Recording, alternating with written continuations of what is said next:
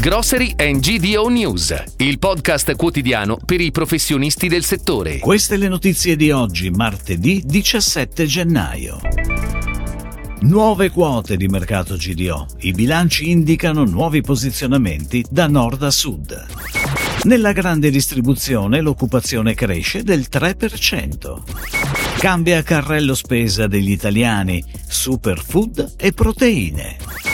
Superdrug Italia nasce la prima centrale acquisti italiana dedicata al settore. A Quarto d'Altino ha aperto il Conad Spesa Facile.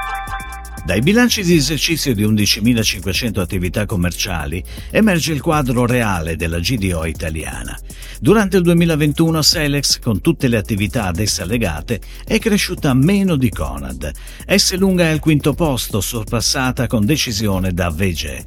La maggior crescita è stata quella di Lidl, seguita da Coppa Italia e VG. I dati delineano nuovi equilibri, soprattutto nel sud Italia e nel nord-est.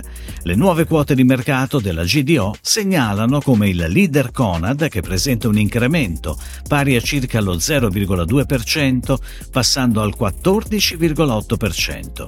Il secondo attore è Selex con il 14,1%, il terzo è Coop Italia 12,7% e il quarto VG 8,1% che supera S lunga ferma al 7,9%. Ed ora le breaking news, a cura della redazione di gdonews.it. La distribuzione moderna nel 2021 ha toccato i 440.000 occupati diretti con una crescita del 3,1% rispetto al 2019 e un aumento di oltre 58.000 occupati dal 2013 al 2021, sesto settore per crescita in Italia. È quanto emerge da una ricerca del Forum Ambrosetti. In particolare nel mezzogiorno il settore è al quarto posto per incidenza degli assunti e in termini di lavoro femminile e giovanile registra rispettivamente un più 32 e un più 67% degli occupati rispetto alla media nazionale. Nella distribuzione moderna gli under 30 sono il 20% degli occupati contro il 12% della media italiana. Il lavoro femminile riguarda il 65% contro il 49% della media e i contratti a tempo determinato sono l'89% contro l'83% della media nazionale. Più attenzione alle proteine, al meno zuccheri al lactose free, mentre spopolano nuovi superfood come l'avena e il cacao e ancora più prodotti 100% italiani o di filiera, meno vini di OCG e alimenti biologici. Su tutto questo però a vincere la spiccata sensibilità per la convenienza.